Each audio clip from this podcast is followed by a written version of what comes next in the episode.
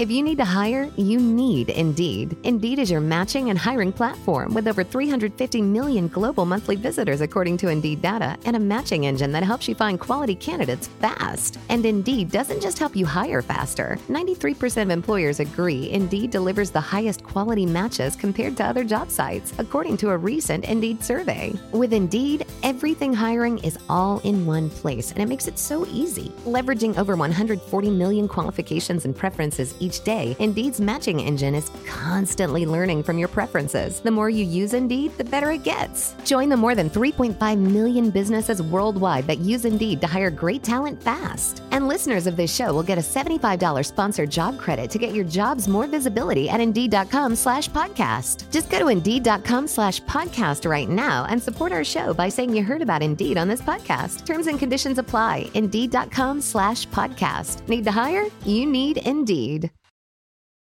You're listening to the Unsung Podcast, where we talk about albums that we think are unsung classics, and then you guys tell us if you're right or wrong. This is the Unsung Podcast.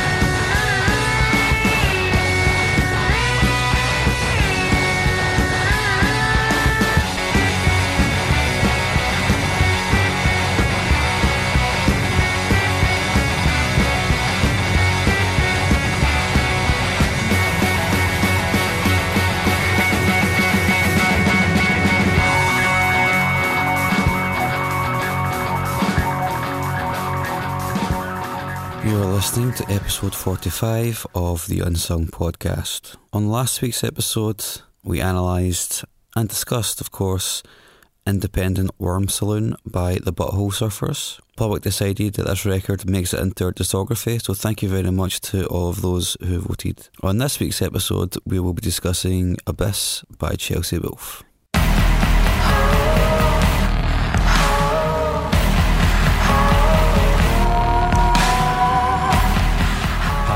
To the Unsung Podcast. I am your host, Mark Fraser, and I'm joined by two men who are absolutely gutted about the fact that Philip Hammond imposed a new tax on esoteric black metal. I've already switched off. Have you? Mm-hmm. Mentioning the name Philip Hammond. The Oh, well. mention, the What mention can you do? Translate that for everybody in the rest of the world lucky enough to not know who that is? Don't patronise our listeners. Just let them Google it themselves. I wouldn't know the chancellor in Italy Or in Indonesia, or in or in Sri Lanka. Yeah. I don't even can know the Google prime minister in Australia because he changes every three months. Yeah. That's a whole, a whole other conversation, though. But uh, Maybe yeah, we should have that instead of this, shall we? Talk Yeah, about let's Australian just politics. talk about Australian politics. Yeah, fuck it. We can talk about our All right, Mark, favorite you first. underrated I know nothing Australian Australian politics. politicians. What's uh, your favourite trade deal?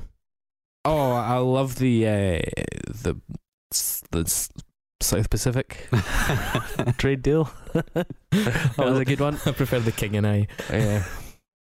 Uh, I was never a big musical fan actually. really?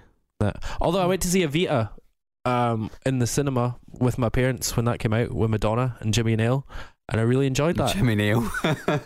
I, uh, Newcastle's Madonna. wow, I, I didn't actually know Jimmy Nail was in that. yeah.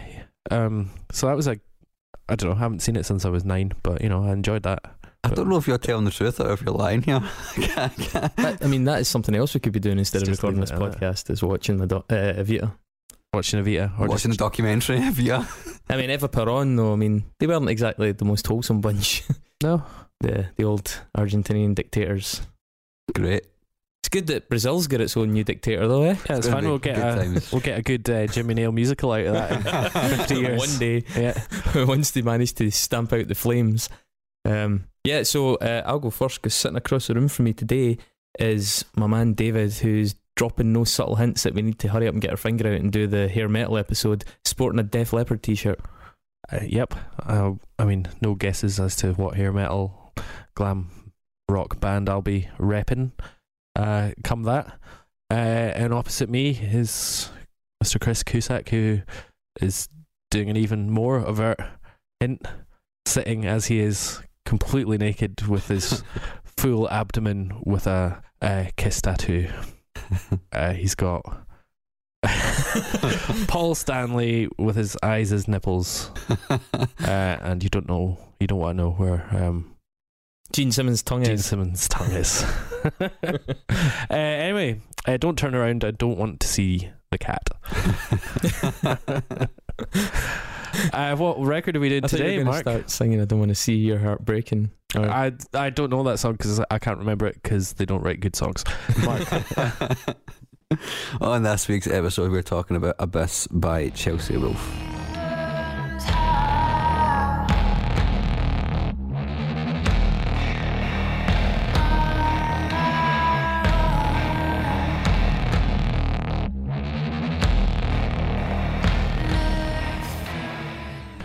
Uh, you chose this, Mark. I did. Uh, it's a serious bit of music. It's a, it's a serious, seriously dark bit of music as well. Yeah. I'm a goth, so I, I, I like goth stuff. You're not a goth. You're a punk. Ah. Yeah, Mark, make your mind up. You can't you can't hang with both crews. We did AFI, it's fine. Oh yeah. th- Oh yeah. That's the crossover.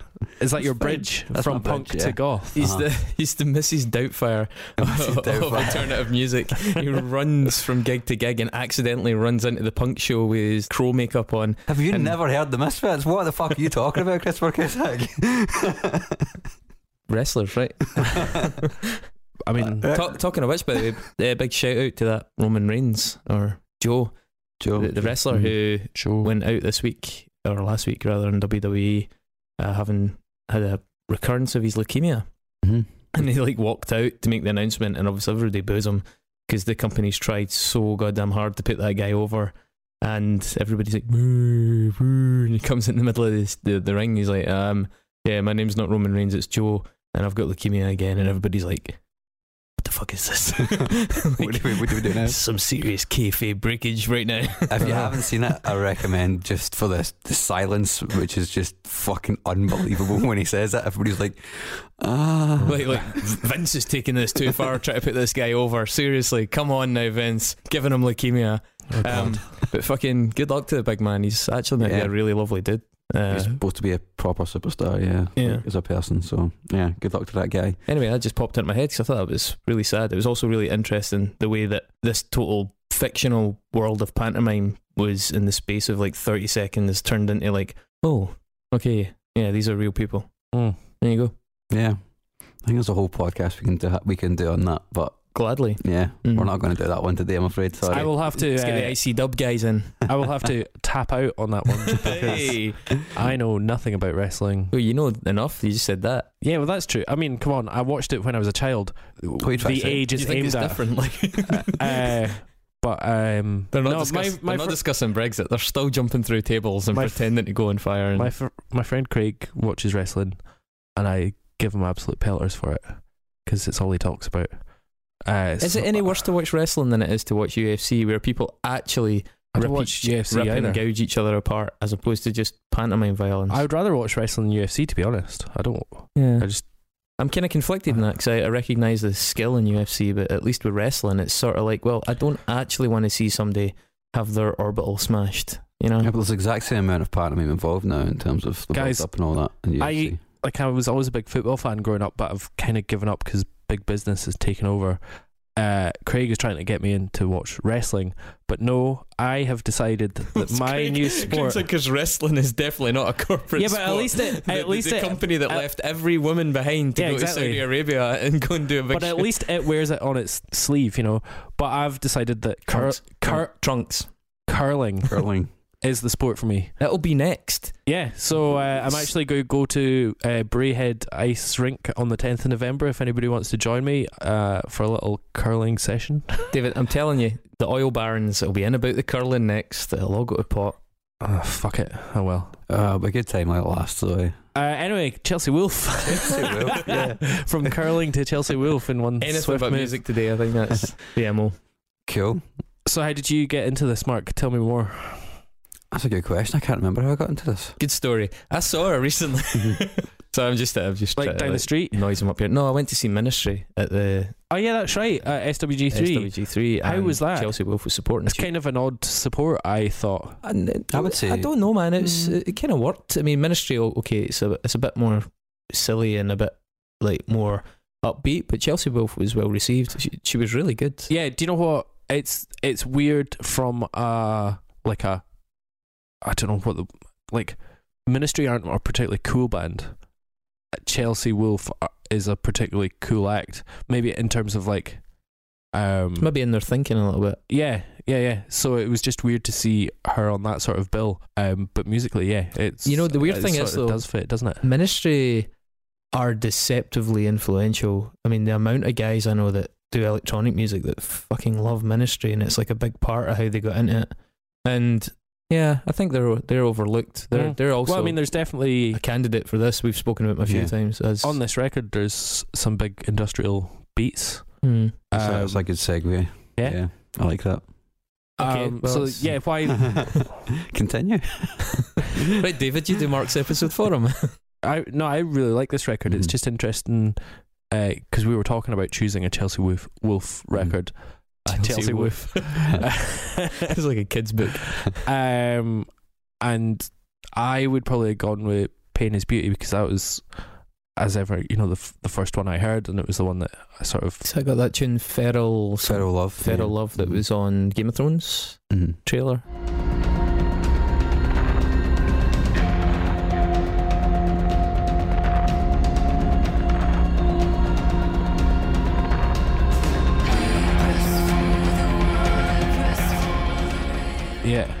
And you can see why songs off that record got picked up for soundtracks and stuff like that because it is.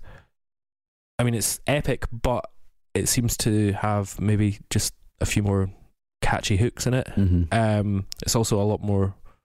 Well, it, it felt big when you listened to that record at first, but then comparing it to this record, uh, it's a lot more barren and stripped back actually because this Yeah. record sounds absolutely fucking huge. I mean, I think for for me, I it was between this and, and Pain is Beauty for me as well. Um, but the reason in the end I didn't really go for Pain is Beauty is, is I don't really feel it's as cohesive as this record is. Yeah. There's a couple of songs in Pain is Beauty which could stand to be removed entirely from the album. I think. Um, this one I think is just. Not only is it not only is it more cohesive, but it's actually the the way it's sequenced is really interesting as well, which I think we'll probably get into. Um, So- so- talk about the album. She's got progressively more doomy. Mhm. Um, because go. I mean, okay, so this this one is her fourth, but actually her fifth album. Yeah. She's disowned her first album, Mhm. um, which it was Mistake in Parting from like 2006. I don't. Uh, have, have you heard it? Yeah, I've got it. Yeah. Yeah, um, I haven't heard it. and I mean, she felt it was like a kind of like quite cliched sort of breakup album, like maybe a bit angsty.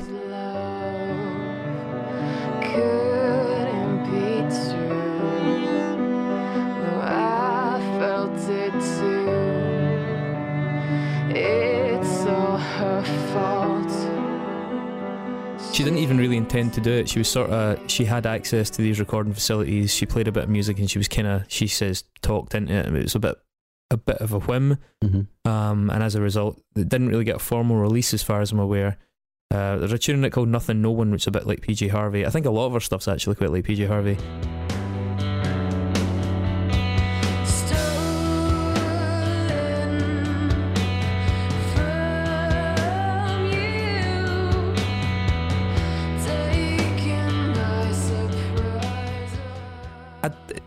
Definitely isn't as typically uh, like typical balladry. Mm-hmm.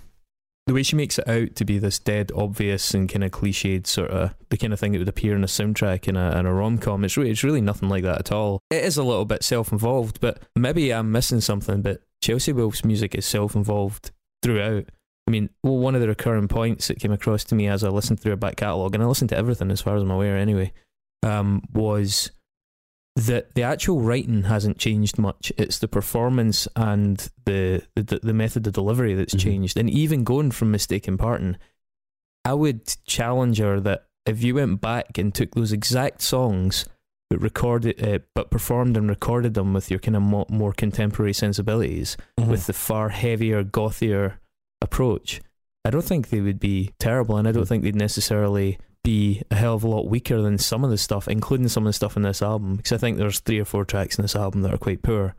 And going through our back catalogue, first of all, it's not as doomy and as heavy as people make out. It's the the, the one that Pain is Beauty is actually quite electronic. Mhm. And there's a lot of electronic stuff and there's a lot of artificial drum samples and it's not like it's this big cavernous cult of Luna sort of it's no, not, when I not um, really like that at when I first heard "Pain Is Beauty," I sort of put it in the shelf along next to sort of Zola Jesus. Look alive for the statue.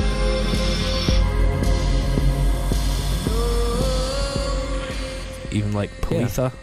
Uh, that sort of darker electronic, Absolutely. even yeah. Grimes. It's- it's- um, it, it's like a sort of darker version of that, but it wasn't. She definitely wasn't, you know, post metal to begin yeah, with. Yeah, I mean, it's certainly not Russian Circles, who are like one of her peers, or Red Sparowes, and it's certainly, certainly not Cult of Luna or even heavier. It's it's not doom in that sense. Yeah. There are times when it's very heavy, but it's more heavy in mood than it's heavy in crushing weight of music. I actually think Hiss Spun is probably because of the involvement of Kurt Ballou on our most recent album. Well, I think I think Ar- just Aaron Turner on it as well. That, that one comes across as the most sort of doomy and metally. well, I think overall you can just look at it straight directly that she gets heavier with every record. Mhm. I think she's just becoming more at ease with the power of her own voice and then using that and it it doesn't get lost, which I think is something that you can hear on this record. Yet weirdly, even though she does get heavier in the consecutive albums, the songwriting at points gets slightly sweeter because there's a couple of tracks in this that are beautiful tracks that could Mhm. have been performed on piano Yeah. or unaccompanied sort of acoustic guitar, and they're much prettier songs, Mhm. prettier than the ones before, which I think lack a little bit of melodic direction sometimes. Like there, there's a lot of style and sometimes a bit of a lack of content, and Mhm. that that applies in this album as well. There's a lot of style in in in the the mood and the image and the the, the production techniques, but sometimes the actual song underlying it is quite weak. But I mean, maybe to give a bit of context, you guys say Chelsea Wolfe, and we're describing her as just her, but I understand that Ben Chisholm is She's, he's been there pretty much throughout, yeah. yeah, so Mhm. it's like her, her and Ben Chisholm that Mhm. are the effectively Chelsea Wolfe the project yeah. uh, with other musicians. If you're born Chelsea Wolfe, then you might as well use that name to be in a goth band. yeah, but so our, it's pretty middle, much the our ideal. middle name's Joy though. So yeah, which is excellent. That's a nice little ironic thing. Chelsea Misery Wolfe or yeah. Ben Chisholm Oh. definitely adds, adds um, it's really weird. I think his involvement is actually probably get greater as the albums have progressed. When you see it live, he seems to be responsible mostly for the heaviness, if that makes sense. Mhm. I think, cause I, remember, I think in the first record, and certainly in Apokalypsis as well, he's he's kind of just a player as opposed to part of the composition team, I think. The metallic thing doesn't seem a non sequitur entirely. I mean, she's of Norwegian Germanic descent, born in '83. Her dad was a country musician. She struggled with sleep paralysis as a child, which I believe, especially on Pain is Beauty, was quite. Uh, Mhm. Andibus was quite a big theme in the actual songwriting. These these bouts of sleep paralysis and the, the sort of things you hallucinate, um, the wake and dream phenomenon and the terror. Have you ever had it? I've not, but my friend David had it quite re- repeatedly. And I have it uh, like maybe three or four times a year, and I can Yeah. tell you it's fucking scary as fuck. It is, it is one of the worst things I've ever felt in my life. do, do you have the phenomenon of feeling like someone's on, on your chest? I no, it's not on my chest, and it's in the corner of the room. It only ever happens when you somehow like you're having a lie in, or maybe you're you're jet lagged, or like somehow you know overtired in the morning for me, and you think you're awake and you're very aware of the room around you. I'm really going to overdub some creepy music here. uh, but you're also very aware that you you physically can't move. You can kind of see, but you also kind of can't. You can't move your body, and you're like, shit. How do I wake up? How do, what do I do? And then that's like the immediate feeling, and then over time, you you have this feeling that there's somebody in the room with you. Um, and it cha- you know different times it changes sometimes it's like somebody specific sometimes it's just the sense that there's a bad p- person nearby you know, this this crazy thing as well. It's it's not hard to see that with phenomena like that. I mean, we can explain it now but it's not hard at all to see where like ideas of like the incubus and the succubus and Well, just and- general ghost stories. Yeah. You know, a lot of uh, people that I know um, who are, you know, rational, logical people, but they have a ghost story and they tell me directly, you know, I have actually seen, you know, my dead grandmother. She was sitting in that chair. It's always at a point at nighttime where they are in a sort of state of half sleep. You Yeah. know, I woke up and I saw the man standing there. I woke up and I saw them clear as day, and it's like possibly I had more a- likely that your brain is fucking with you. Yeah, I had, a, had a friend who used to who tried different antidepressant medications over a long period of time as they were trying to work out what would help her, and she used to hallucinate uh, like I don't want to say antelopes, but like deer type things Mhm. running past the side of her vision. That's It's just- interesting. It's really strange. Hey guys, Yeah. it's actually Halloween. We're recording this. this totally the, works. The We- we- day before Halloween, Yeah. you should be getting it two days after. Yeah. So- So this is the perfect episode. This does totally work. Yeah, absolutely. I'm quite happy to just tell ghost stories. And I dub in one of those kind of like ah, ah, ah, ah, ah, kind of laughs. Add tons of reverb to it. That this thing does make sense. Sleep paralysis, because my experience of it is like you do anything you can to move, but it just feels like you're going further away from where you want to be. It's fucking Never super had it. Um, David, one of many other Davids, not you, the finest David, clearly, yeah, King David, but uh, another slightly inferior David. Prince David. Um, he um, he used to have the one where he'd actually wake up and someone was sitting on his chest looking right at him. Mm-hmm. And- you dropped that out of pure fear. Mark shat himself. that sound was a jobby hitting the floor. no, literally shitting bricks. um, so uh, yeah, David used to get sleep paralysis, but his was a weight in his chest, and obviously the the brain's way of rationalizing that was, you know, the dream was that someone's sitting in your chest, so he'd have a waking dream Yeah. of like looking up and somebody looking right in his eyes, Yeah. um, and obviously he was still asleep at the time, but yeah, It's unpleasant. yeah, he used to lash out as well. See when he got his like movement back, Uh-huh. he scalped his girlfriend in the face Oh, a few I, times. I can believe that because when you are trying to wake up, you're physically you feel bound. so then when you when you do yeah. wake up, you're like f- totally you know Yeah. flap yourself because you're trying your best to. I used to get night terrors when I was younger, so I think it's related to that for me. Yeah, I still sometimes wake up screaming after a bad dream in the middle of the night. It's fucking super terrifying. Honestly, like properly, like loud as fuck screaming. It's like something out of fucking Vietnam War story. So, you weren't there, man. You weren't there. um, no. Yeah.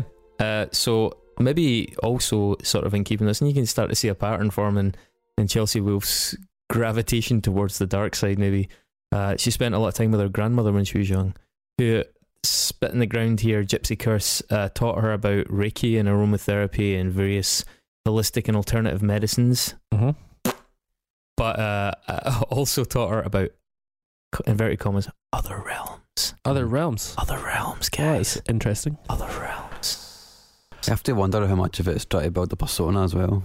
You know what I mean? Yeah, possibly. Yeah. yeah, absolutely. Well, she definitely exerts some control over her Wikipedia because they have omitted that first album from history where the Uh, interviewer. it does mention it on her Wikipedia, but it's just not listed. yeah, it's not listed in the Mm. albums like uh, the discography. Yeah, um, listed influences included people like Nick Cave, Black Sabbath, obviously, Mm. uh, Suicide, the post-punky kind of weird New York band, uh, Deftones, uh, Sun. Yeah.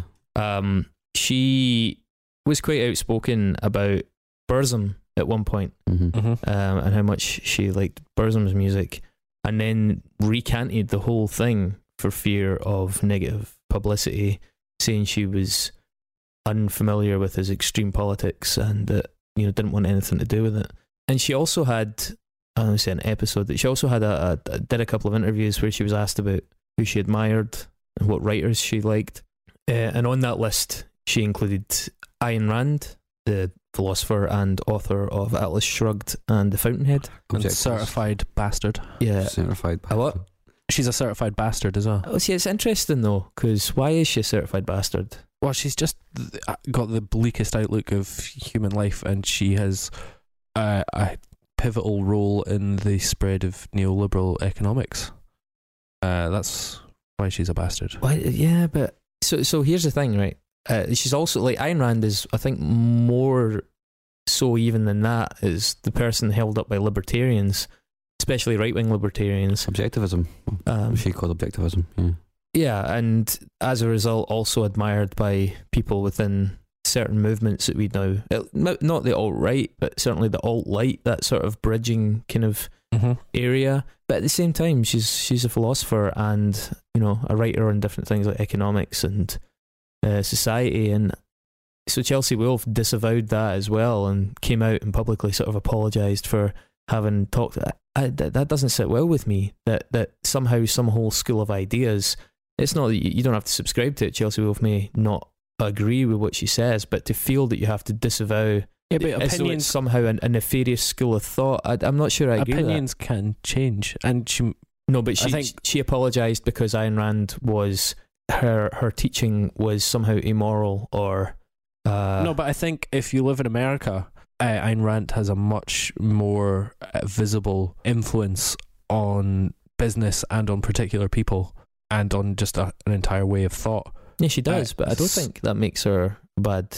What? I'm, no, I'm not- but I think I think what uh, people are a lot more likely to disagree with that way of thought, not like the and by way of that the originator of where that came from, because a lot of people take Ayn Rand as an inf- as a you know the main influence in their Yeah, lives, and possibly. they are she was very very intelligent though, and some of the stuff that she said was also extremely savvy. I mean, don't get me wrong. I mean, of what I've read, I agree with very very little of what Ayn Rand said. But at the same time, just because I don't agree with it, I don't understand this attitude that it's somehow uh, unacceptable no, but all all that Chelsea Wolfe has said is that she used to enjoy the writings of Ayn Rand, and then now she kind of understands their context a bit more, and she doesn't want to be seen as a supporter of Randian, you know, that Randianism.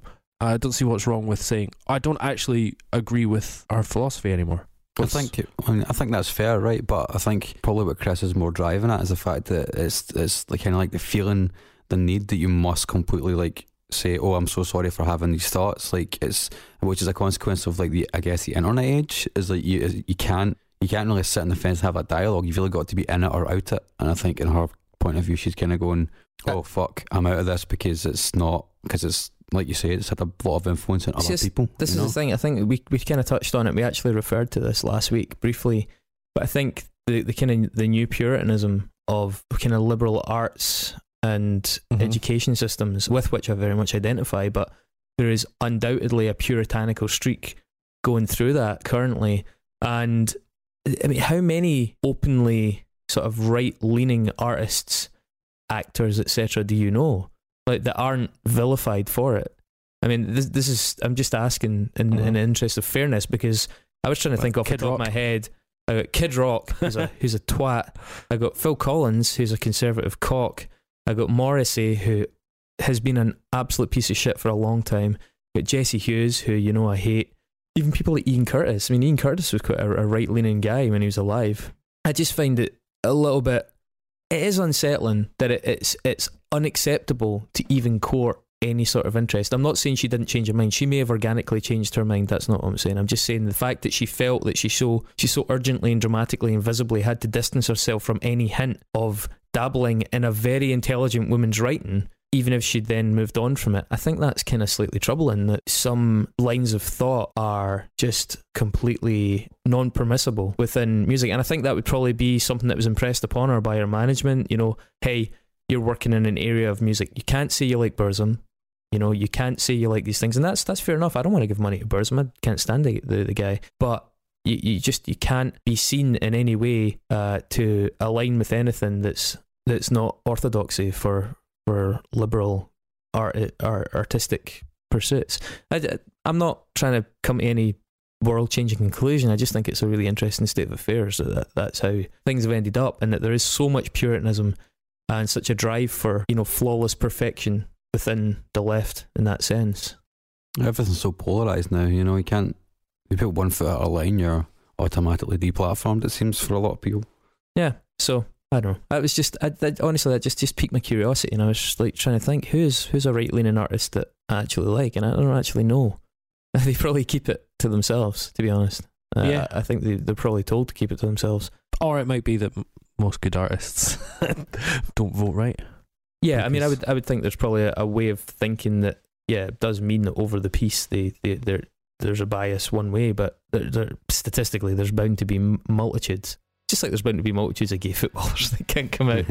you know, So you uh, dra- drawing a parallel between uh, you heard it here gay first. footballers and right wing artists? If I could patent ideas, um, right, I'm not gonna. I'm not gonna have time to publish that before this comes out. So uh, if you steal that, uh, just buy me dinner.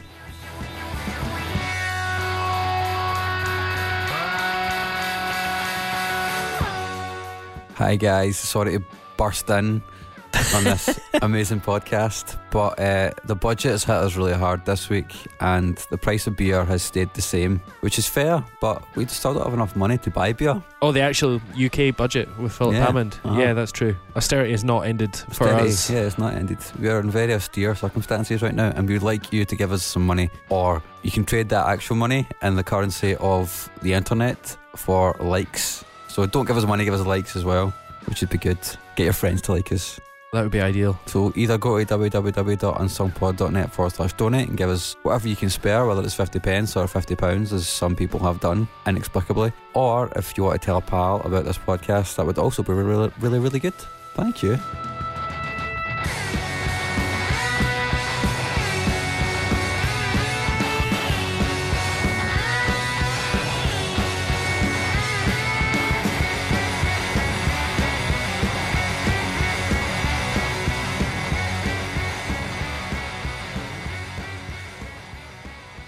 So uh, Chelsea Wolfe has collaborated with a number of people, and I mentioned Russian Circles earlier on. She was on their Memorial album. A really good song on that. I was going to say you're a big fan, so you've probably got that one. I don't have that album actually. Oh, it's yeah, it's great. Really good record, and uh, yeah, she adds a sort of human touch to that record that kind of by record six, you're thinking, oh, what can they do with their guitar, Yeah, bass, and yeah. drums? And then she, you know, she just adds a really nice uh, personality to it, and her voice is amazing. So yeah, really works.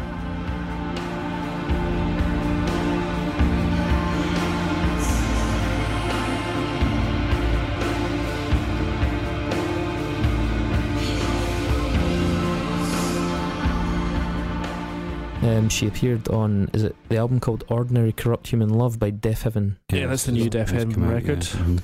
the world's most overrated fashion black metal band. I mean, the world's most overrated Oasis tribute band.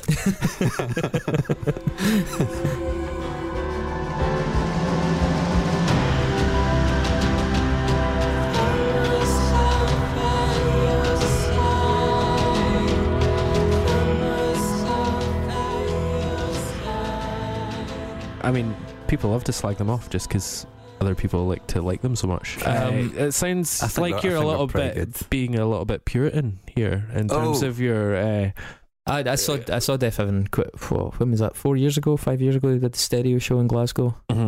Just wholly unimpressed with them, and that was Sunbather is a better record than the other stuff I've heard by them. Yeah. but the so much of it seemed based on their image as like cool black metal and so much of the music seemed like an inferior version of actual black metal with like a kind of pitchfork twist i was just completely underwhelmed by them and continue to be so Yeah, no, I've seen them a couple of times and I like them a lot. I think they're pretty good too. Yeah. i am satisfied Um, that i stood my ground um, and also they were uh, chelsea wolfe was part of that four concert blood moon series that Converge did yep. Mhm. which I would have loved to have been at. Um, Sounds amazing, Alongside it? Steve Von Till and Stephen Brodsky of Cave In. mhm. Well, Steve Von Till of Neurosis, sorry, and Stephen Brodsky of Cave In.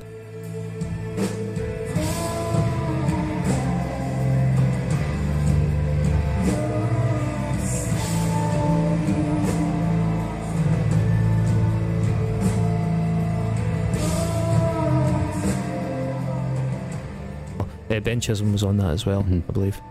Um, yeah, so I mean, going Well, through like just should we talk about the Nexus now? Seeing as you're yeah, talking you about want to do the Nexus? Let's jump to the Okay. Nexus. Might as well. wait, wait, so I did I did a quite a good job last week on the Nexus music. yeah, that's not. That's How much? a lie. How many drugs did you take? uh, actually, all I had Did to you do have was, acid on your Weetabix? all I had to do was throw myself down a flight of stairs uh, to, get to the job done. Yeah, man, I am sitting quite uncomfortable right now. I've got a, a bruise on my back that is a deep, deep purple, and about the shape of Russia. I've noticed. yeah, no, yeah. notice that? It's really it's it's very. I would large. say more including former Soviet states. Actually, it's that large. Yes, it's- sorry, I yeah, can see really is, Kazakhstan yeah. on it, and The sphere Yeah. of influence. Yeah. Speaking of former Soviet states, before we go into the Nexus, no, this sphere of influence is just below where his bruise is. before we go into the Nexus, it's the ring of influence. we found out this week that uh, one of our episodes charted in iTunes in Tajikistan recently. Really? oh wow! Yeah. What? 395 out of 400. I Well, used to hello have a- there in I used to, when I was Tajikistan. at school, when I was at primary school, I had a pen pal in Kazakhstan. Tajikistan. Tajikistan. Uh-huh. Ah, I thought you said Kazakhstan. No. No, Ah, I said Kazakhstan yet to earlier. crack, but- crack that market. Oh well, my Yeah. pen pal probably hasn't heard it then.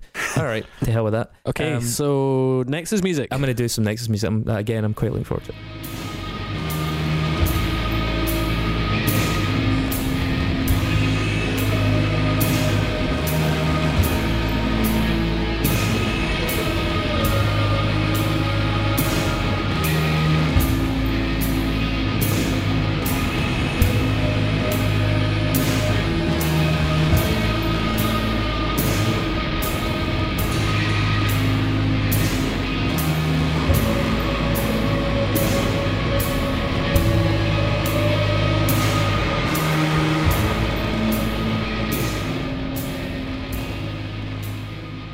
Satisfied with that. Thank Thank you. Mm-hmm. Uh, Who's who's first? first? I'll go first. Yeah. Uh, so Fred Sablan is in the Chelsea Wolfe, Wolfe Band. Chelsea Wolfe again. I know. Sorry, I'm just so excited to get the words out. Uh, and he also happens to uh, play uh, with Marilyn Manson. He's the bass player for Marilyn Manson. All right, I didn't so know that. absolute goth credentials. hmm Uh, Marilyn Manson drummer for a while was uh, Gil Sharone, who used to be in that band uh, Stolen Babies, and was also in Dillinger Escape Plan. Never heard Stolen Babies, but Uh, that that was his original band before Dillinger. cool. Uh, and uh, Dillinger Escape Plan, of course, uh, featuring their guitarist Ben Weinman. Mm-hmm. Who I Um, once saw running across the top of two Marshall stacks in the cat house, Yeah, playing his guitar behind his head at the same time. he's a machine. He's a very nice guy. A guy I've interviewed him twice. He's a lovely dude. Well, did you know that uh, he was playing live guitar for a while for The Prodigy? As in Smack My Bitch Wow. Up, The Who Prodigy. are playing? Uh, yeah, they're in playing the that. SECC. They are indeed. Well, uh, Smack My Bitch Up had that infamous video where it had somebody causing havoc on a night out. Absolute 90s. Whoop, twisting Lad- the tail. Oh, Mhm. twisting the tail, it was a woman. M Night Shyamalan. Uh, Shyamalan. and that was, um, that video was created and directed by Jonas Åkerlund, Mhm. who, is a famous Swedish video director, did stuff for like Satyricon in the olden days in Rammstein, but also did Madonna, a couple of Madonna videos. Frozen. Frozen, I believe. Uh, Madonna. Well, so uh, there's a link between Madonna and Miss Piggy from the Muppets. Okay. uh, I mean, there's just several. Is it derogatory? No, uh, Miss Piggy appeared as Madonna uh, in the Muppet Show on tour in 1985. Mm-hmm. So I suppose that's my link. But you know, just as a a very large uh, character in um, public life, Madonna has been mentioned. Yeah, I mean, this if this goes to the appeals court, I don't know if you're going to get away with that. But uh, but anyway, Dave Grohl was also made a small appearance in the 2011 of course movie he did. The Muppets, Of course he did. uh, and Dave Grohl is in Foo Fighters. Well, no, that's an that's an unnecessary step because we agreed that this was the Dave Grohl. oh, it's the Dave Grohl Nexus, yeah. Yeah, So there you are. Mark. Uh, mine's just quite simple this week. Oh, this week. Really, Why- really, why are you Ah, that's changing? So weird. I can't help it. So this record, uh, this record was produced by John Congleton, who was of the Paper Chase fame. Uh, who I've interviewed and he was really nice and his band are tremendous. Who Yeah, also uh, produced. Celine Dion and Marilyn Manson. He did. Yeah. Marilyn Manson. Yep. What records? Now we fucking look it up in our time, man. Have you ever been to Congleton? Congleton. It's a town in England. Really? Yeah, know. it's uh, near. I'm pretty sure it's near Manchester. I've been, I drove through it once. This is the guy googling. uh, yeah, no, it is. I drove through it. It's, Folks, I'm the only one between- not sitting on Google here right now. It's okay? between Stoke and Manchester. And So- one time I had to drive from Stoke to Manchester. Anytime I get facts wrong, it's because they were wrong in my head. All right, I'm sitting here with a book. Remember those things? the book. I And, uh. John Congleton produced a record by Sleater-Kinney. He produced a Sleater-Kinney record as well, and as we know, Sleater-Kinney have a direct link to Dave Grohl. Hell is it? Which is? I can't remember. Come on. it's Carrie Brownstein in it, so You could need more than that. why? Well, it's a direct link. We need to know it. I don't even want to do it for him. Is it to do with Bikini Kill by any chance? It might be. All right, okay. right, Mark, you've had your shot. Okay, Christopher. Um, Chelsea Wolfe uh, is on Sargent House, mm-hmm. the record label and management company owned by Cathy Pellow. Uh, I might add, another band that was in Sargent House is the truly excellent Irish band Adebisi Shank, Mhm. who are no longer with us, but they are wonderful, and their third album is something that I very much hope Yes. to put forward at some point. That's an incredible Uh, record. Also, I, I would like to add that on Sargent House was both Earth and Dylan Carlson's solo project. This could have been my nexus because Dylan Carlson is the guy that, that gave the gun to Kurt Cobain that Cobain used to kill himself, and Kurt Cobain Oh, used that's to be in pretty Nirvana good. with Dave Grohl. But that isn't the way I went. So Sargent House is it was set up and is run by Cathy Pellow. Can I just interject quickly as well that Emma Ruth Rundle is on Sargent House? Yes. Cool. Mm. And if you like Chelsea Wolfe, you'll really like Emma Ruth Rundle. She's a bit more country version of Chelsea Wolfe. Carry on. Yep, uh, Cathy Pellow, no relation to Marti, uh, formerly of Wet Wet Wet. Um, I hope that's not your link. Cathy Pellow commissioned uh, videos. Is not related to. uh, as uh, she also works at Atlantic Records, um, maybe as her day job, and is a video commissioner, music video commissioner, and has commissioned and been involved in videos for Gnarls Barkley. Danger Mouse, one half of Gnarls Barkley, started a band called Broken Bells with James Mercer of the Shins, who were on Sub Pop. Could have gone Sub Pop, didn't do that either. Too easy. Hmm. Yeah, Yeah, I'm Yeah, this. Mark. Well done. you listening? I'm listening. too easy. the Shins had a song called New Slang, which was made famous by the film Garden State, that indie darling movie featuring Natalie Portman and Zach Braff. Zach Braff. Uh, Fucking hate that film. Natalie Portman also acted in a short film called Hotel Chevalier with Jason Schwartzman, directed by Wes Anderson. Yeah, it was like- and the prequel to the, Jar- the Darjeeling Limited. Yeah, it ran Mhm. as the kind of pre-film attract uh, mini attraction uh, before screenings of Darjeeling Limited. Remember when they used to have cartoons and stuff before Mhm. films? Just a standard thing. You'd have a Mhm. Warner Brothers Merrie Melodies, Looney Tunes kind of cartoon thing before it. Um, Hotel Chevalier, as I say, was by Wes Anderson with Jason Schwartzman. Jason Schwartzman did an episode of Drunk History as Ralph Nader, the presidential candidate who is largely blamed for taking a big bite out of Democratic votes and getting first term George Bush. I can't remember. Yeah, uh, George W. Bush, yeah. Yeah, getting him elected, despite I think it was the famous video of both Michael Moore and Bill Maher getting him on a TV show and kneeling down in front of him, begging him not to run. Yeah. Ralph Nader still ran. So uh, yeah, Jason Schwartzman starred as Ralph Nader in Drunk History, and Dave Grohl has been in Drunk History twice. Once as some kind of 16th century fella in a powdered wig, and once as a member of the Memphis Mafia who arranged for Elvis Presley to meet Richard Nixon. And Elvis Presley was presented with some kind of badge that made him an official narc agent by Richard Nixon so that he could do something or other in Memphis. Memphis, and I don't know the, the details of that, but yeah, there you go. That's cool. Dave Grohl and beyond. Thanks for that. Let's hear the theme tune.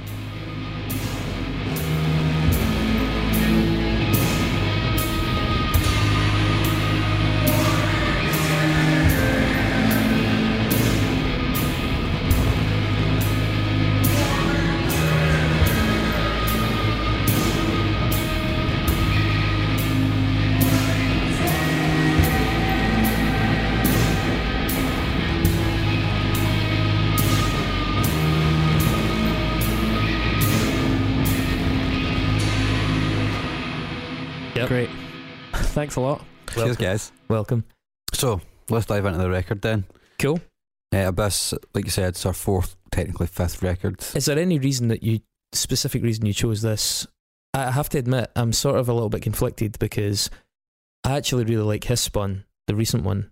I really like that too. I wasn't sure about it at first. The first when I first heard it, I actually messaged you and went, "Yeah, I Mhm. think you picked the right one." Then the more I've listened to Hiss Spun, the more I've got into it.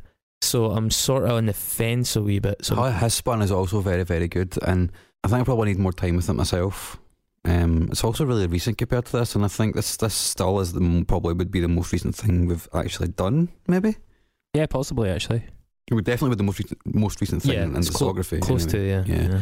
But for me, like it was between this and Pain is Beauty for me because I always remember when, when I first heard Pain is Beauty when it first came out, and uh, I remember being really taken by it, but it kind of grew off me a little bit as I went on. And then when Abyss came out, I was like, "Oh, this is actually this is kind of the, this is kind of what I wanted." This is yeah, yeah. You know, from Chelsea Wolfe to Yeah. begin with, like all that promise of I think Pain and Beauty is maybe just quite a superficial album. It's really fucking great to go back and listen to. Uh, I find, and I really enjoyed listening to it when it first came out. But I don't know if it has a huge amount of depth to it. That Yeah. this one. Yeah, there's a few things jumped out about that album as well in comparison to this one. I thought the production was really quite slick. yeah, definitely. And, and as a result, it sometimes covered up for a little slightly shallow songwriting. Yeah, Um, I think there's moments of that throughout the recent albums. Who was Um, engineering Pain is Beauty? Because obviously in Hiss Spun, it's Kurt Ballou, right? And they both, like Chelsea Wolfe and Ben Benchism, both produced Pain is Beauty and Hiss Spun. So it's really interesting how the vibe is completely different. I'm not Yeah. sure. Um, I do know that it takes some widely varying directions. There was a couple of things on it that were quite reminiscent for me of Low, albeit a bit doomier. But Low have at times been quite doomy. There's there's stuff certainly in and around Trust that we spoke about in an earlier show. You know that, that can be very heavy and very uh, misanthropic. A track in it called The Warden, which uh, I thought was quite slick and electro.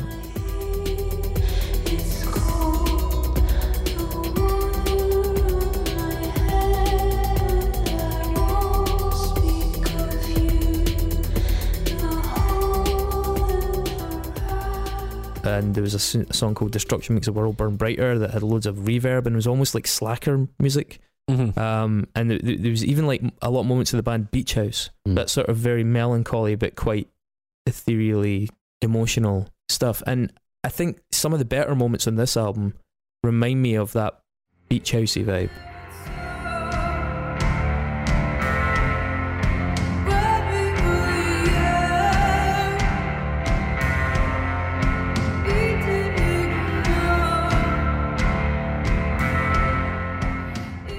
I actually really like it when she does that. I do think the Doom stuff's cool, but I think it has less longevity. I think in this record, the Doom stuff is really interesting because the record almost seems to be like switched round. It gets it starts off really heavy and it seems to get lighter as it gets to the end. yeah, So it's like it's to, I suppose she's always talked about it as the whole record as being not just Abyss being the name of the record, but like the way that it's structured as well as like going down in the abyss, yeah. Which is completely how you would not expect it to be. Surely it would get heavier and darker and more oppressive as you go further down, but it seems to do the reverse on this. Yeah, it's a bit of a juxtaposition. Yeah. On Pain is Beauty, I had a lot. I, I don't know if it's just me, but it reminded me a lot of Health, Death Magic, Mm-hmm. but not as heavy or as fast. But definitely the, the, the electronic sounds and vocally. And also aesthetically, Yeah. just like black and red, Mhm. just full goth. That's and, true. You know, Yeah. I think with goth music, aesthetic is such a huge part of it. Mhm. I mean, it's it's it's interesting how she tried to create the sinister mood with the earlier albums by almost being more sparse and a bit more ghostly. I thought like the Grime and the Glow, that 2010 album, which to her, to, to many of her fans is the first one, if you Mhm. will, or Mhm. at least to her is the first proper one. It's like, it's really bleak, but it's really um, I don't know what the word is. It's like like there's there's a lot of like there's a lot of empty space in it.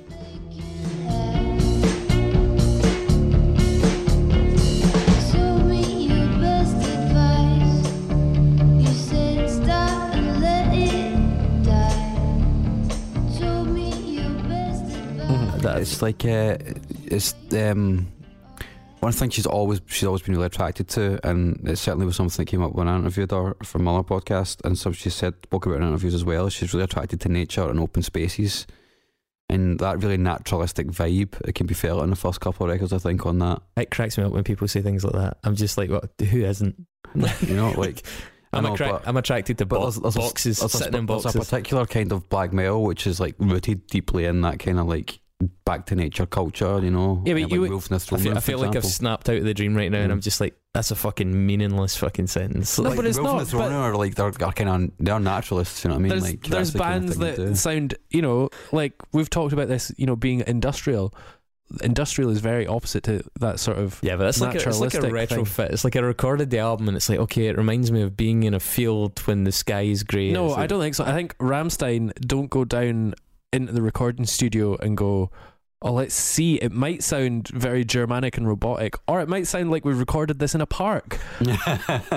you know, they go down there knowing that it's going to sound like that, and you can do the opposite. You can make it sound. I'm very attracted to nature and open spaces. Therefore, I deliberately chose to write and record a song that is illustrative of a. I, I, no, I know a I lot just- of people that are not attracted to nature, and No, you know, don't. I fucking do.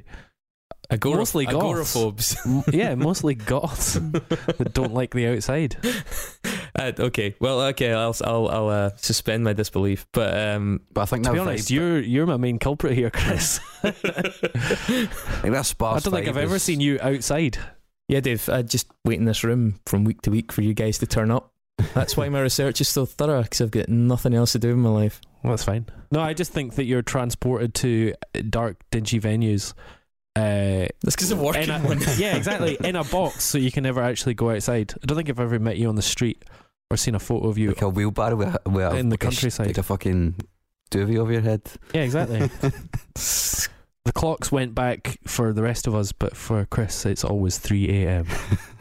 Won't the listeners be glad that someone else is getting bullied for a change? so, what else about this record? Uh, Well, we have. what else? Can, nothing. Nothing else. So, like, what do you think of that album Apokalypsis? The second one, a third one, is technically, but I f- it always felt a bit incomplete to me. yeah, like, I like it. It's It's good, but it's another one that jumps about, and I do Mm. think that It's a talking bit folkier. it is, Definitely, and yeah. talking about Abyss, one thing it does is it's a lot more sure of its own identity, and even though there's some variation, a fair bit of variation, I think it's more consistent. That, I mean, that one for me jumped about between some quite abrasive stuff like that primal kernel opener thing that was pretty brutal. There's like a Portishead vibe in a track called Mare.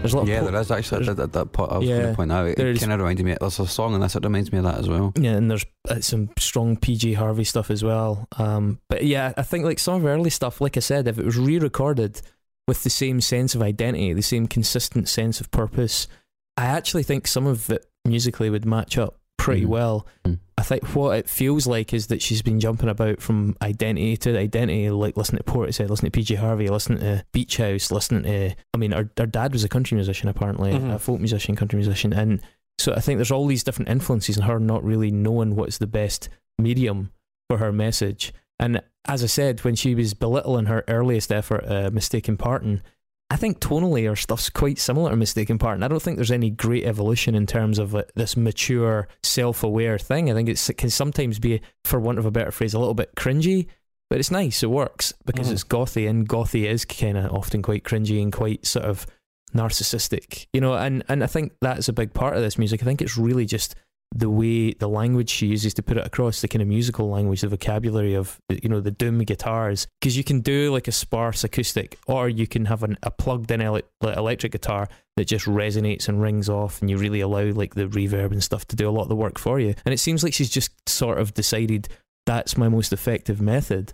I don't really feel as a songwriter she's massively upped her game except on a couple of points in this album where she really uh, seems to land on some quite beautiful writing. I, I know I'm jumping about a wee bit, but I did think that uh, Iron Moon was a particularly good one, the, the second track.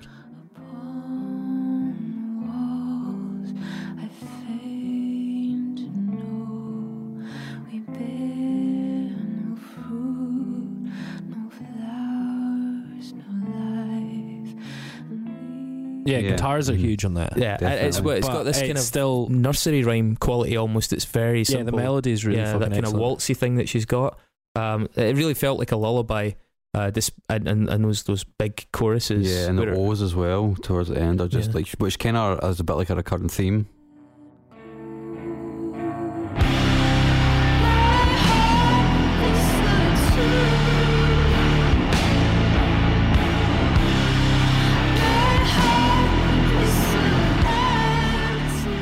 She she reprises that the choruses as well. Uh, It's about three minutes thirty, three minutes forty, something like that. Where, uh, sorry, the verse comes back in. I beg your pardon. She reprises the verses, and this time though it's fully distorted. It's it's, it's the same Mhm. theme, but heavier, far heavier, and it's quite rewarding. Uh, I thought After the Fall was excellent.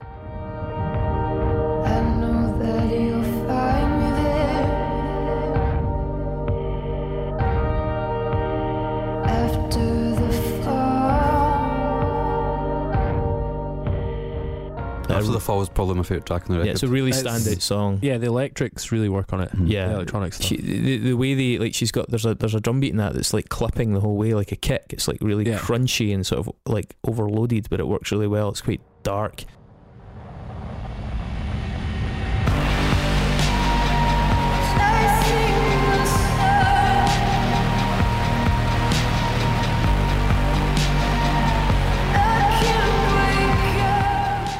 It's good. obviously as a, in the centre of the record, but it's also the bit where it starts to transition towards being less heavy as well at this point, and it's, it's probably the most synth heavy song on the record as well. I think. It's the most. It's where the song, the album becomes more tuneful. I would say, rather than less heavy. Like, it, it's still quite loud in places, but I it's guess a lot. I guess much more stripped back towards the end, though. Yeah, I suppose. Um, I think it's the strongest, one of the strongest melodies in the record. Uh, there's a good use of synth in it. It's not overbearing, but there's some really nice, just little synth flavors that are Mhm. kind of complementing things rather than running the show. The chorus is like really effective, it's quite big, and I think her, her voice really works great in that song. Like the, the effects on it are really well chosen. The range really suits her. It's just that that for me, Billy was one of the highlights. The highlight for me, the best tune on it, and one that I I, I'll definitely go back to is a song called Simple Death. Sometimes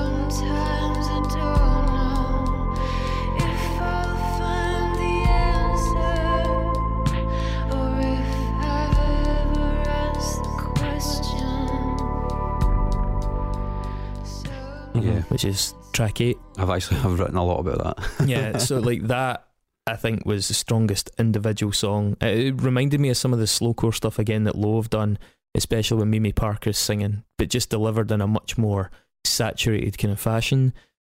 The multi-layered vocals in it, thought Yeah. were really lush. And th- th- there's a, there's actually a I'd, I'd recommend as well just that song. I found a live video of it being performed at Hellfest in uh, 2017. Mhm. It's a really good quality recording of it, and the way the song is introduced with like about two minutes of feedback and her just holding her hand in the air, and then seeing her doing the vocals live.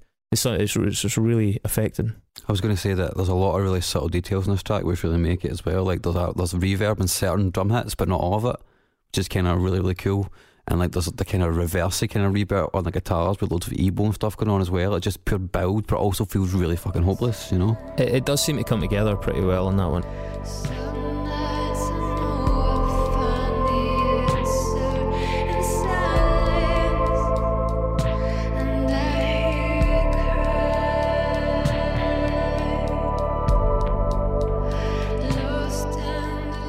There are, I mean, there's other strong songs in it from my perspective. I thought Carrying Flowers is good. It's a really cold wave and industrial and obviously really gothy.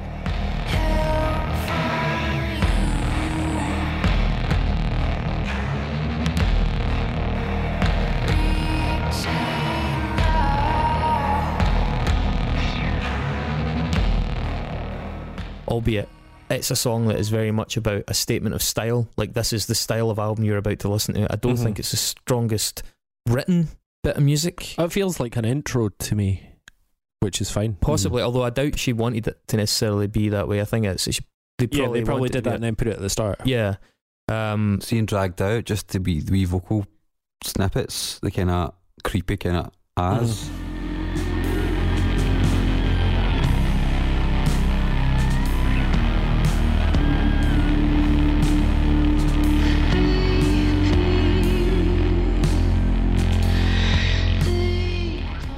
Man, it just freaked me out every time. Dragged Out's one of the ones I feel really relies on production to keep it alive. I don't, I don't think it's one that I thought it was nice. Again, kind of slowcore and quite druggy, but uh, kind of bit of a dirge. But The drums are really weird in that song as well. They're really woolly sounding. Man, the drums are really weird in a lot of places in this album. That's a Um, John Congleton thing. Like, on when we did the bar, when we did Baroness as well, we spoke about how he did the production on on Blue Record as well. It was like the the drum production is just a bit strange. By the way, track four, Maw, means a completely different thing in Scotland than it is. so like Maw as in like the gaping mouth of hell or whatever, but Ma as in Right, Ma, what's for dinner? Don't don't explain that.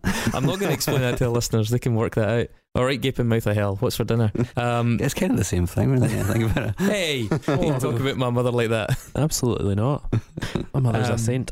But uh, I, I think like Moz, I can't even say it with a straight face. Moz very production focused, Yeah. quite eerie. It's got that backwards cymbal reverb crash Don't thing. you dare say my Just- Moz backwards.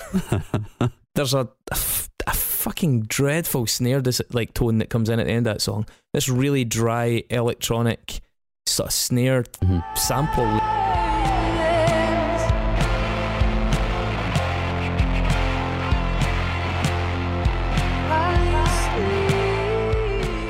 Why? Like why? Like the song is so so reliant on atmospherics and subtlety, and then there's just this weird slapped on top snare effect that Mhm. that really dragged me out of the moment in it. You know, it's and that's the thing with these albums. They need you to get drawn in because they're slow and they're they're patient, and if you if you keep getting snapped out of it by being like, "The fuck is that?" It, it breaks the spell, basically. What did you think of Survive?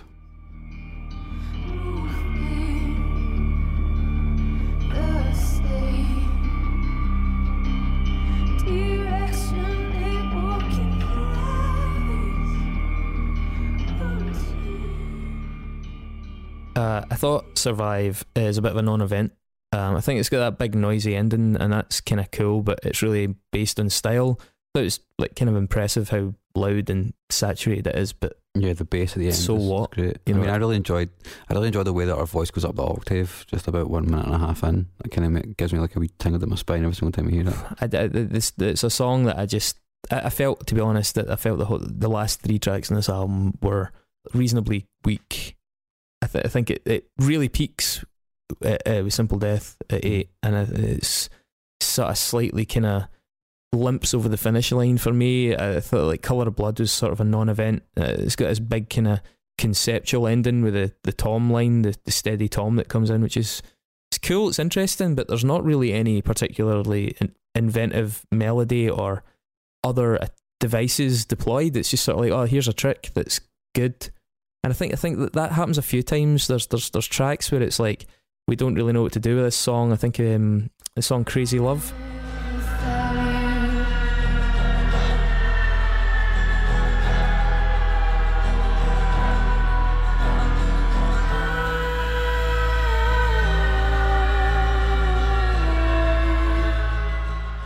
Which is just that wishy-washy sort of strummed one, It's kind of back to our neo folk kind of roots, you know. Like it's a lot of that kind of stuff in Apokalypsis. But the only thing that keeps Crazy Love really going for me is that eerie sort of violin descent that Mhm. runs through the the bits where it's just a, a, kind of string drop and it's dead creepy. Mm-hmm. But that's just an effect. It's not about the songwriting. The, the, the song is, if you were to just take away all it's like that Bill Bailey sketch where he does U2 without all Mhm. the spe- without all the pedals. If you just take the effects and the production away from that song, what is it? It's like two chords. And if you're trying to progress as a songwriter, I'm like, that's not. I mean, if you combined much more interesting songwriting, such as Simple Death or After the Fall, with this production, then you've got like something really striking. But if you're just using the production to mask songs that aren't particularly fully realized things, or perhaps shouldn't have made the cut, uh, it kind of doesn't sit that well with me. And I sound like I'm being excessively negative now. I do really like her, man. I think there's points in this that are excellent. But as I said, I think there's a good number of these tunes shouldn't have made it. Um, uh, we skipped past Grey Days, by the way, which I think is actually really quite good.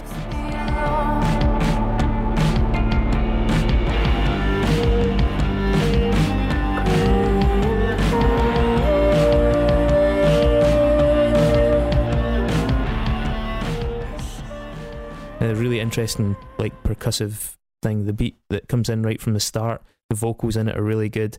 Uh, that kind of cello chorus with the falsetto Yeah, is really pretty, That was, good. and it really reminded me of White Chalk era PJ Harvey. I know I'm saying PJ Harvey again, but Mhm. PJ Harvey's had a lot of different sounds in her career and a lot of different approaches to to, to recording. And White Chalk's quite an ethereal album, and that song really reminded me of that. And yeah, and then the, the Abyss, the, the the closing one is it reminds me a wee bit of Queen Adreena. Mm. Um,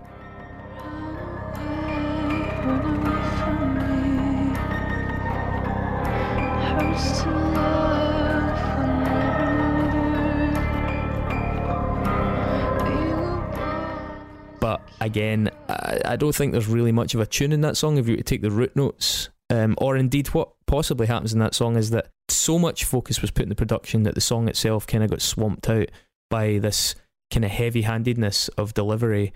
And it gets to the point where everything's so dilute and everything's so transitory in tone and stuff that you, you actually can't grab on to what's happening with the melody or the song or anything underneath. It, it seemed, I think, I think it almost seemed like a failure of production as opposed to anything else. I mean, if you think about it as being like as she would put at the bottom of the abyss, and that kind of makes sense. It's like kind of production wise. I felt it was very woodsy and very. I think you're kind of like very- taking the, the title a little bit too literally there.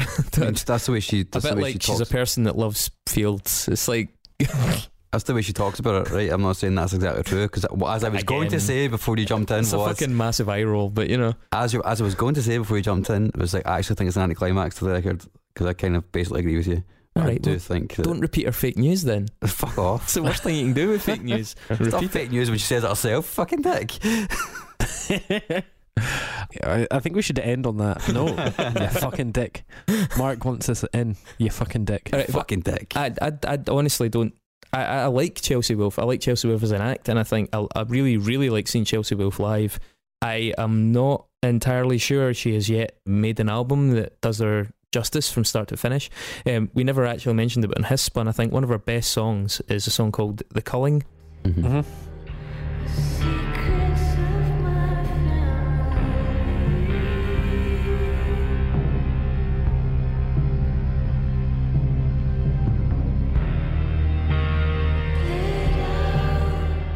And if you're just if you're rifling through a back catalogue and looking for kind of highlights and stuff, I think The Culling is really, really worth listening to because it's her songwriting and production in really equal measure working for me. Yeah, I really like Hiss Spun. Um, I think Pain is Beauty is brilliant, and it's the one I go back to a lot. This is probably maybe her most like diverse and accomplished one. I think uh, if I, w- I would agree with Mark and choose this one. I would say I think one. you could make a hell of a compilation tape of Chelsea Wolfe. I think if you went through Yeah, her yeah, yeah. records, you could put together something really, really special. But I don't think necessarily. Which is something that we've said of a few bands. It's interesting that yeah, nobody quite gets that defining record right, even if you're great. yeah. I mean, I would maybe concede that this is her best record. I, in in the context of Chelsea Wolfe, this is possibly it's her best record. In the context of music in general, is this an unsung classic? I don't think so. I think it has classic moments on it. I think there are four songs in this that that, that we've mentioned after the fall, Grey Days, uh, Simple Death, Iron Iron Moon. Like Mhm. if that was the standard of this album, it would be a fucking absolute shoe in. But that's not the standard of this album for me. I think there's far too many points of mediocrity, and she clearly has better in her locker. Mhm. It's a bit like uh, that La Roux record, isn't it? The second one, possibly. yeah, this is just like but, a I mean, goth La Roux, the, isn't the, it? The first one just You could just take it down wall to to that. wall She's a woman quality. with an album, Really. so this is basically a goth La Roux. I think I think the public will decide if we have the album or not. I don't think it's for us to decide, but I do think it should go in. Okay, great. losing a wee bit of faith in the public recently. But Have you? mm. Why? Especially in Brazil. Well, You're not allowed to vote if you're in Brazil. Yeah, well, what date does this For go us. out? Ten, Uh, the second. Second. Second. Yes, this is our last episode before those American midterms take place as well, isn't it? Mhm. Yeah, so um, Those fucking wacky bastards better get their shit together. good luck, you mad cunts. We've got quite a lot of American listeners, so good luck. Yeah. anyway, thank you very much for listening, guys. oh no, no, no! Wait, wait, wait! What are we doing next week? What are we doing next week, Dave? Oh, oh, it's my choice, wasn't it? yeah, Oh fuck! Is this bef- It's a new. Is this a newer record or an older record? 2011. Is it that old? Yeah. Fucking hell! I I've chosen Rustie uh, Glass Swords, which you guys struggle with, Chris, because it doesn't have a guitar in it. What does that mean? It means that you're a child. I don't know. um, I also went full, but, full on Marlon Brando with my. What is does that mean? Um, but yeah, so uh, looking forward to that. Great. Thanks, thanks, guys. Thanks, guys. See you next week. Bye.